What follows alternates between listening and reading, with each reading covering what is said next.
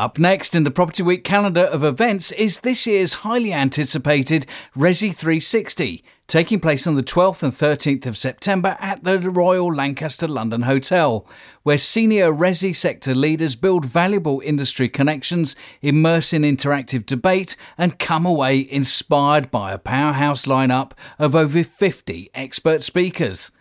Key topics in discussion on this year's agenda include market trends and macro influences, investment strategies, technology and innovation in property, sustainable homes, the future of BTR, placemaking and community engagement, and so much more. Through a mix of interactive debates, keynotes, panel discussions, presentations, fireside chats, and 20 different roundtable discussions. Your Resi 360 ticket will also include an elegant evening dinner on day one, followed by the Resi Trailblazer Awards, showcasing the outstanding achievements and emerging talents within our industry. Don't miss out, book your place today and be part of Resi 360, the future of UK housing. Hello and welcome to today's Propcast in conjunction with Property Week. I'm Andrew Teacher from Montfort and I'm joined today by Mark Bourgeois, known to many for his previous role at Hammerson, known also to people across the Northwest for being recently parachuted into Liverpool City Council as a special situations are to go and sort out some of the problems that Liverpool has had in recent years with a few alleged criminal activities taking place, and we'll talk a little bit about those in a minute. We're also going to talk about retail, about regeneration, and about Mark's love of drumming as well. But before we get on to that, Mark, great to see you. You're looking really good, looking really well. Tell us about what it's been like in Liverpool recently, because people were quite shocked by many of those allegations around criminal activity, alleged offences around procurement, alleged offences around land buying, and other things connected with that that listeners can read up on on the internet. But what was your role in going in to sort that out? Well, thanks, Andrew. And firstly, thank you for having me. Real pleasure to be on. So, yeah, let's talk about Liverpool. It was actually a, a, conversation that I had with a recent guest of yours, Tom Riordan, that I think was linked to me ending up it's in the boss Liverpool. of Leeds City Council. Great, great guy. And there's a recent podcast that you should definitely check out if you've not heard it. So, Tom hooked you up with Liverpool. He sent you to Liverpool. Well, not quite that. He hooked me up with someone who hooked me up with Liverpool, but nevertheless, my past experience of leadership dealing with some pretty challenged corporate situations and some fairly knotty, complex urban development challenges. Actually, those were exactly the skill set that were needed in Liverpool. Now, Liverpool has been under special measures, which essentially means that government commissioners were appointed. Um, there was a commissioner for regeneration yeah. focused on the team where those alleged criminality took place, both um, the regen, property management, and the planning teams. Actually, the special measures spread then more broadly into the council. But I was there as the interim strategic director for city development. And that essentially made me accountable for the property team, the regeneration development team, also planning and highways and transport.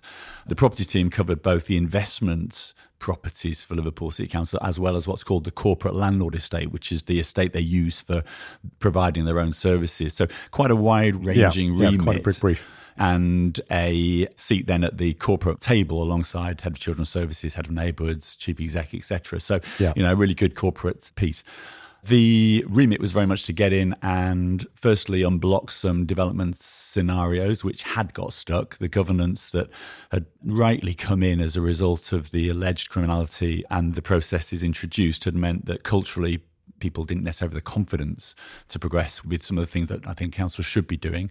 There was also a corporate challenge around fixing a 72 million pound budget deficit, which is very much a whole corporate approach. And then there was essentially rebuilding the team bringing in and appointing permanent members of staff to you know, give some permanent governance to the council rather than interim such as myself. So a real wide ranging brief that for me lasted about 10 months. And in terms of Liverpool's position now in the eyes of investors, has it been tainted? Can it recover? Because certainly my experience in this sector over the last 18 years, Liverpool in the early 2010s was a real beacon of investment among the core cities. One of my previous roles at the BPF Centre for Cities, I set up an all party parliamentary group. We brought in Centre for Cities to help us with that. And Liverpool at the time were a big, big star, big rising star in regeneration. One of the things I took away and very quickly appreciated when I was there, and it was quite a privilege for me and an indulgence actually to be living in a city and just focus on one city for that period of time became very clear. And to your point, Andrew, Liverpool is a fantastic city. There's a lot going on there. And as you say, during the noughties, it was the most productive core city amongst the core cities in the UK. That kind of went from the top of the table downwards during those times we've just described. Eurovision, I think, came at the right time in terms of a cultural catalyst. There's a lot going on in the city. It's more than just a party city, it's a big hub of gaming there. Sony have got a head office, and there's a lot of kind of startup coding businesses around the Baltic Quarter. The Knowledge Quarter around the university, four universities, so quite a lot of life science, particularly around infectious disease and infectious disease research. And then down by Speke, a big pharma cluster. And Liverpool's part of then a wider city region. You know, there's a lot of innovation goes on there. I think it's a fantastic place to invest. And I hope in the last 10 months, you know, me along with a few of the other leadership there and actually the whole council have done their bit to turn the corner and present Liverpool as a place that is open for business. And I'd encourage anyone to get up there, have a look, and speak to the team there. And uh, I think it's a great place to invest now. And some of the problems that are alleged to have occurred in Liverpool, essentially around corruption in public office, are they prevalent in other cities, do you think, and we just haven't uncovered them yet? Is there stuff you think which will come out in other cities, other councils over the next few years? Look, I'm not really qualified to say. I mean, I think there's clearly an undercurrent of corruption in every city.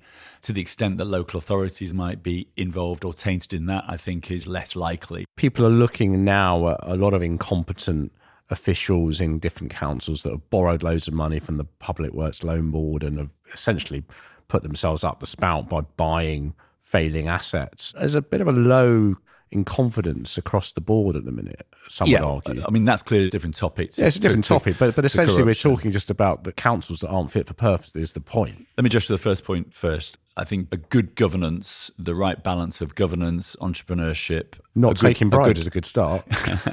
a good private public levels of collaboration, I think, means most local authorities can work well in core cities, notwithstanding what might be going on. Yeah, and, and this city. was what Tom Riordan was talking about, the Leeds City boss, a few weeks ago. That was exactly the point he made, right? In terms of public private collaboration. Yeah, absolutely essential.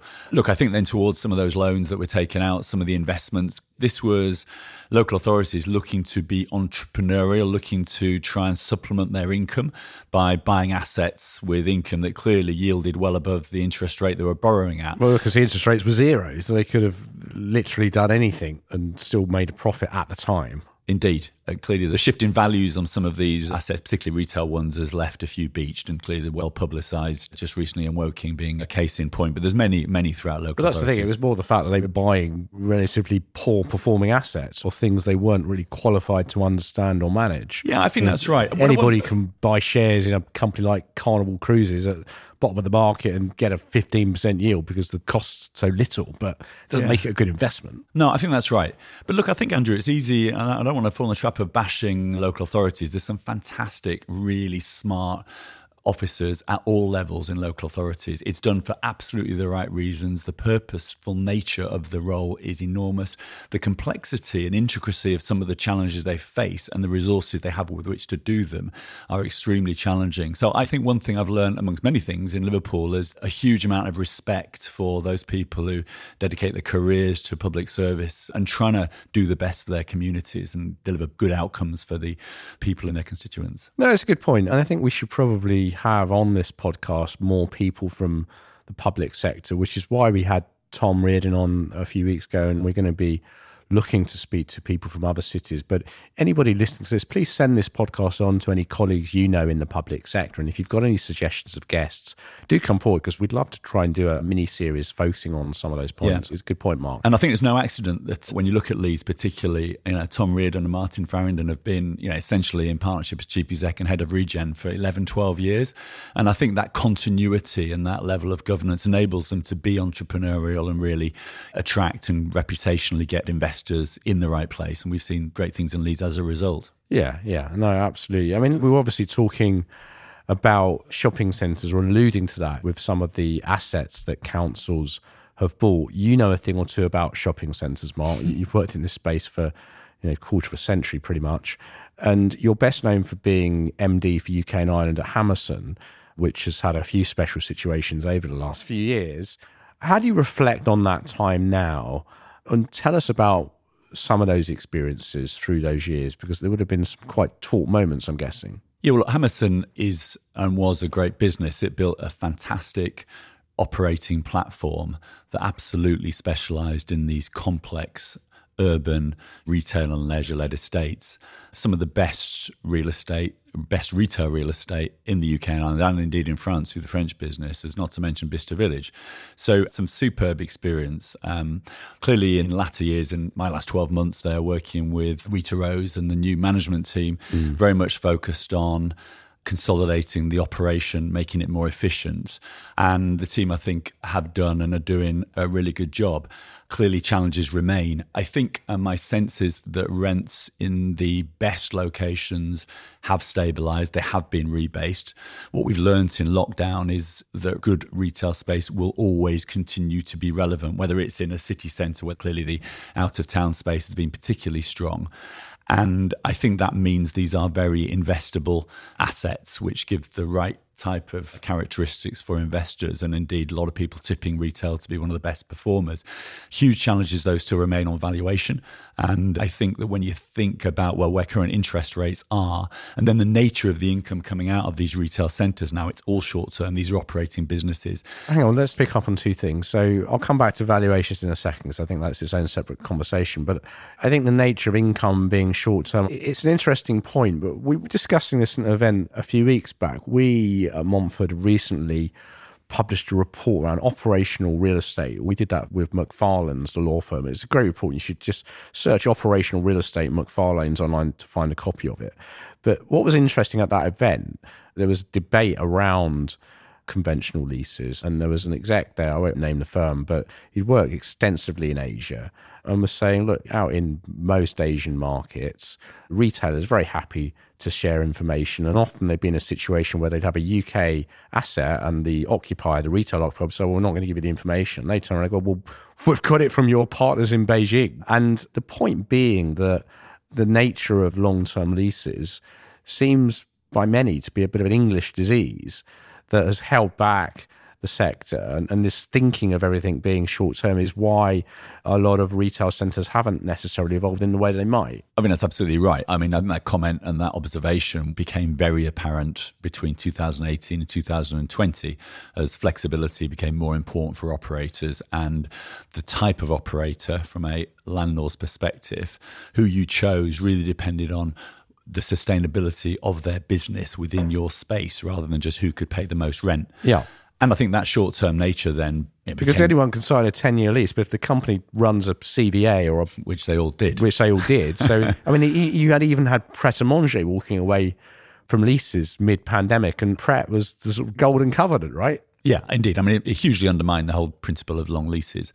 Back to the original point, therefore, that shopping centres are now based upon short term income. They're essentially operating businesses. And I think a more traditional business multiplier is probably the more effective way of valuing a business rather than any form of yield that might rely on continuity of income. And I think only when you've established two, three, four years of very solid income with some income growth can you then start to tighten and increase that multiplier the other grenade I often throw at people is the valuation system itself, which obviously by definition is backwards looking. We all learn through business what your accountant will or won't tell you. And we've all got experience of finding out after the fact that you should have done X, Y, and Z. And if you'd done A, B, and C, you'd have saved loads of money. And the accountant goes, Well, if you'd asked me that question, I'd have told you the answer. And it, it seems that the valuation system is much the same.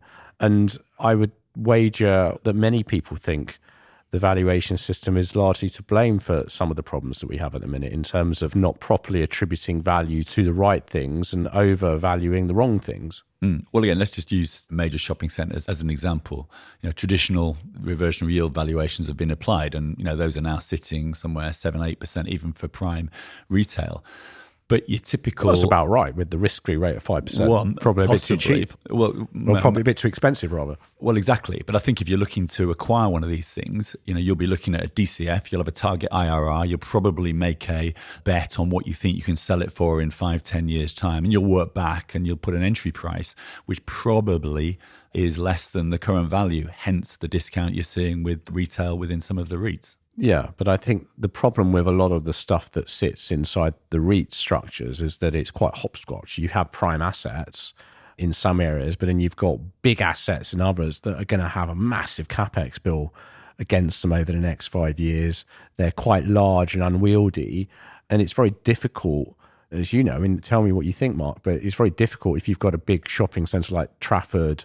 I mean, Trafford's a bad example because I think it's a very, very good performing it's one of asset. the strongest performers. So let's leave Trafford aside. But if you take something more regional or something more local, like the Exchange in Ilford, or, or even a big, big place, re-gearing that around independence and around other non-retail uses, it's very difficult.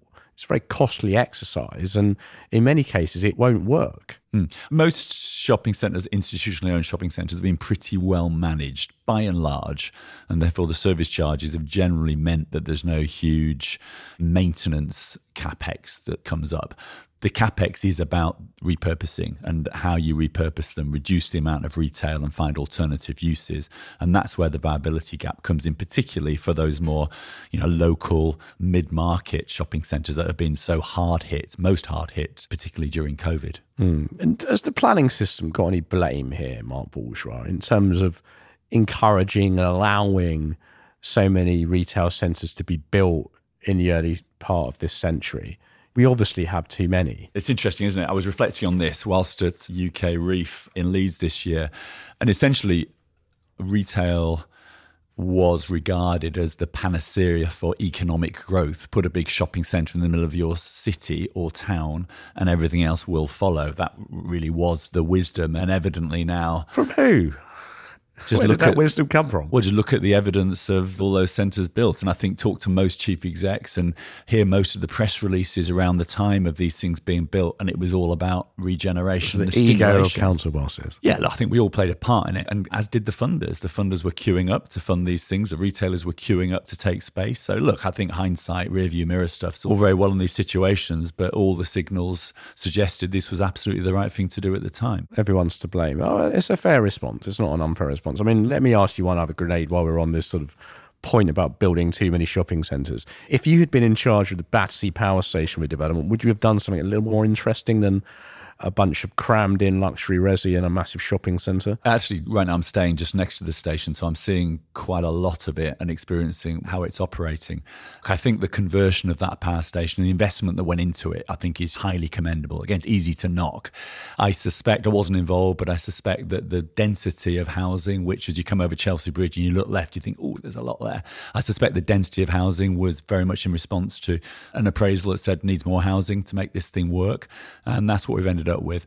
I think it's easy to criticise, but I suspect that a less densified development probably wouldn't got off the ground because it probably wouldn't have ticked the box with the funders and the viability. Hmm. But if that power station hadn't been so associated with Pink Floyd, would we have just dropped it and started again? Should we have done that? I don't know an answer to that. I tell you what, I did see when I was there. I'm going to completely switch lanes here. The biodiversity there, they've done a great job. I saw a group of goldfinches as I was walking past the other day, which you don't often see in city centre. So, hats off to the developers for providing uh, habitat for goldfinches, Andrew. That's what I'll leave you with. Never, let's let's move off Pink Floyd and move to wildlife. Well, no, I mean, well, we can talk about wildlife because biodiversity net gain is something that all developers now have to do. I mean, this is why love the fact that these podcasts are totally unscripted because where would you ever find a podcast going from Pink Floyd and overdevelopment right over to goldfinches and biodiversity? But that's where we're going, listeners.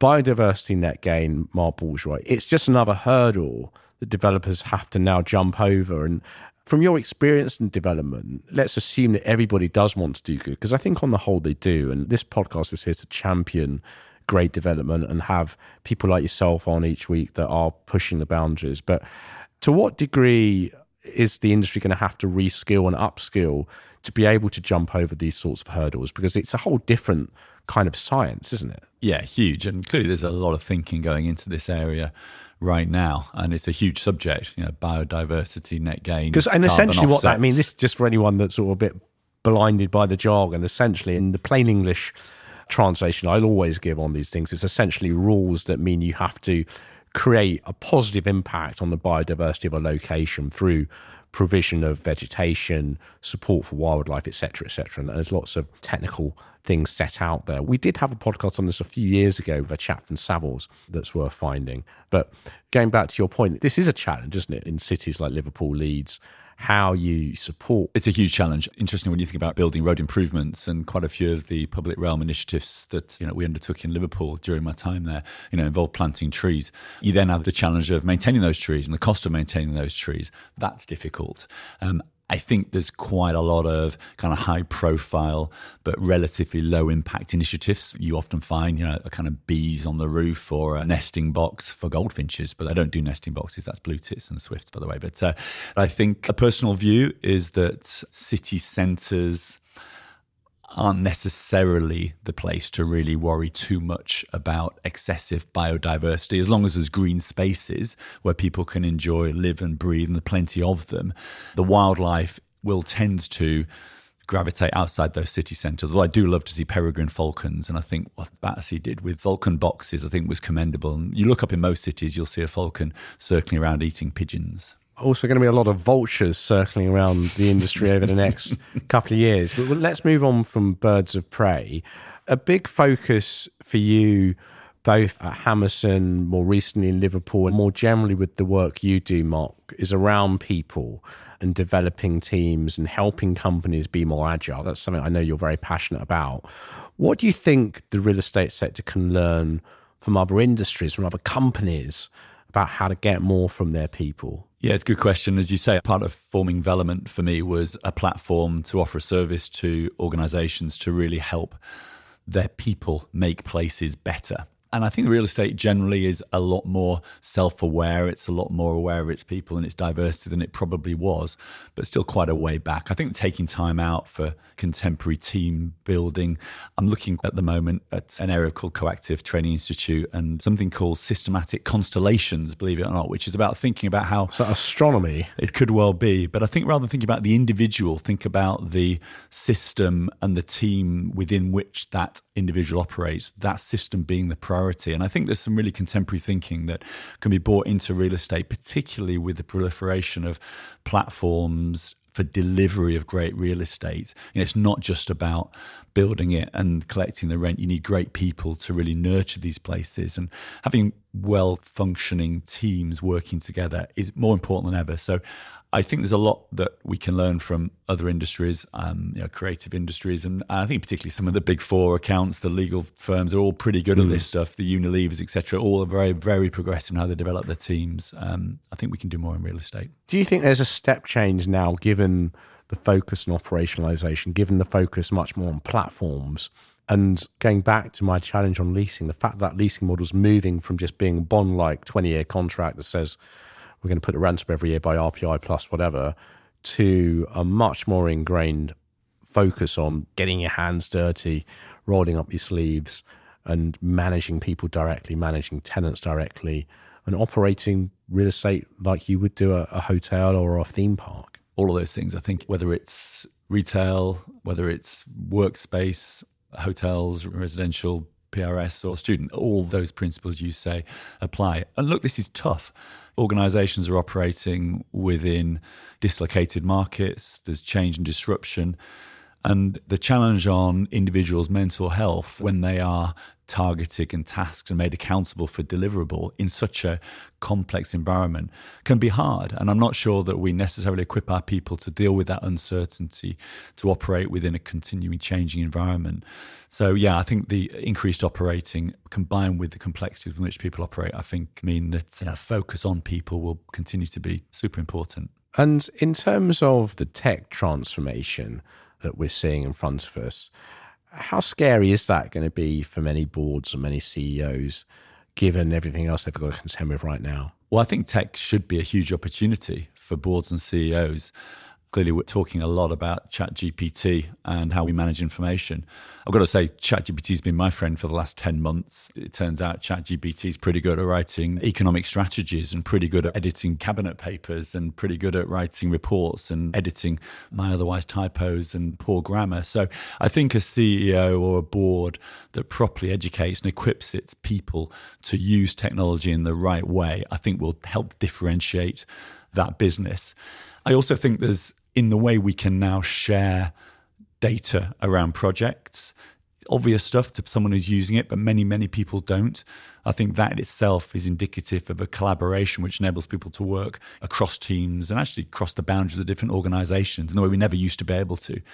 So I think from a CEO's perspective, being aware of the opportunities and the power that tech can give to their organization, I think the better. I think the fear comes from those who perhaps aren't using it and um, pretending it's not there. It's coming fast. Yeah, I mean, this is something we had a great guest from Savills recently. We were talking about this a few episodes ago, talking about the impact of AI, and what he said quite astutely was that you're not necessarily going to be replaced by AI, but you might be replaced by someone that knows how to use it. And I think that's going to be one of the interesting trends over the next few years. I think if I might interrupt there, for the consultants, really important as well. You know, I think many consultants for many years have charged fees on the back of churning out a lot of standard information that you kind of frankly as a client knew. And it's probably the only back 5% of the report with the interesting stuff and the opinion on it. I mean, literally, Chat GPT now can produce that first 95% in literally five seconds. So it's going to be all about what's in those last pages and the quality of the analysis, not the thickness of the report. Yeah, it's an interesting point. And I think I've seen that myself over the years, building businesses and building my own business. And a lot of the work that we began doing at Blackstock before we sold to Montfort last year, but a lot of the work we were doing, started doing six, seven years ago, where we'd be given something that had been produced by a big consultant, a big agency, and just asked for a review, and we'd go through it and think actually this analysis is a bit flawed. You should be doing that. And I think there is a feeling client side now that they want more bespoke support, more bespoke advice, and that big commoditized processes are less likely to generate premium. But let's see, we can only hope. Just one other thing that I know you're very passionate about, Mark, is your charity work and your music. And we've been to gigs together over the years. We've talked about drumming and music many, many times over the years. Tell us about how you got into drumming and tell us about the charitable gigs that you put together and produce. Yeah, thanks, Andrew. Well, it was a bit of a midlife crisis, actually. Around 40 years old, I managed to prize a drum kit from a colleague whose son was chucking his out. And after, I think, 40 years previously of drumming on my hands to songs, I kind of realized that I actually could do it and I knew a few tunes. So, you know, since then, I've had a great time with various bands and particularly down here in London with property industry bands and a hugely generous industry that's always very supportive, enjoys a night out, and is very generous in contributing. So, you know, each year we've broadly done gigs for LandAid, I've done Shelter for the Storm in North London. And most recently, last Thursday, we did a gig for ELIFAR. Every Life is for a Reason, the ELIFAR Foundation. It was a you know a great night. The Water Rats in King's Cross. We've got a very varied band of eclectic property folk. We've got Lauren Presents from Ministry, James Cogavin of Lunson Mitchell, Laura Parker of GL Hearn and Ben Whittle of Dreams and Hamish Wilson of the Crown Estate. So a real eclectic group. Looking to do it again next year, going bigger and better. So any listeners here who'd like to have a band or even just as an individual would like to be part of a kind of open mic type night, then let me know and uh, we can do the same again next year. Probably same location, but they're always very good nights. And uh, we raised over £2,000 for ELIFAR last Thursday, which oh, is grateful for everyone who supported. No, that sounds fantastic. Well, yeah, we'd obviously be up for supporting that ourselves as well. So great to hear that things like that are happening and great to have you on, Mark. It's been fantastic to chat. And just before we go, one final thought about the listed sector and the REITs, where you've obviously spent a huge amount of time. How are they going to overcome the current challenges they've got in terms of debt, in terms of the ongoing and constant planning challenges we always hear about, and this need to modernize and reshape their businesses. Who are going to be the winners and losers? Yeah, I mean, clearly it's a broad question, and I guess depends on the stock invested, the sectors invested, the operating platforms, and the level of debt on the balance sheet. My sense is that the retail REITs have broadly stabilized in income terms but yeah, maybe some valuation pressures, and it's going to be about continuing to delever through sales. Clearly, those who heavily weighted in offices, it's going to be about where those offices are, what type. I mean, Evidently, the very best offices seems to be the ones thriving, but we did hear that in retail and there were big price readjustments. So that'll be interesting to see. Mm. And logistics clearly got quite hot and is coming off there. So look, I, I mean, it's a big question, isn't it? We spend a lot of time on it, but I think those with solid balance sheets, entrepreneurial teams, good operating platforms will thrive. And certainly those who've got the firepower to jump on some of the distressed opportunities should position themselves well for growth. Mm people with crystal balls, please get in touch. We'd love to hear from you. Mark Bourgeois, fantastic to see you. Thanks very much for coming on Propcast. As ever, you can subscribe to Propcast on Apple, Spotify, Amazon. We produce these podcasts in conjunction with Property Week, and you can obviously stay tuned to propertyweek.com for all of the latest news and events. I've been Andrew Teacher, Managing Director for Real Estate and ESG at Montfort Communications, formerly Blackstock Consulting. Lovely to see you all. We'll see you again soon. Take care. Bye bye.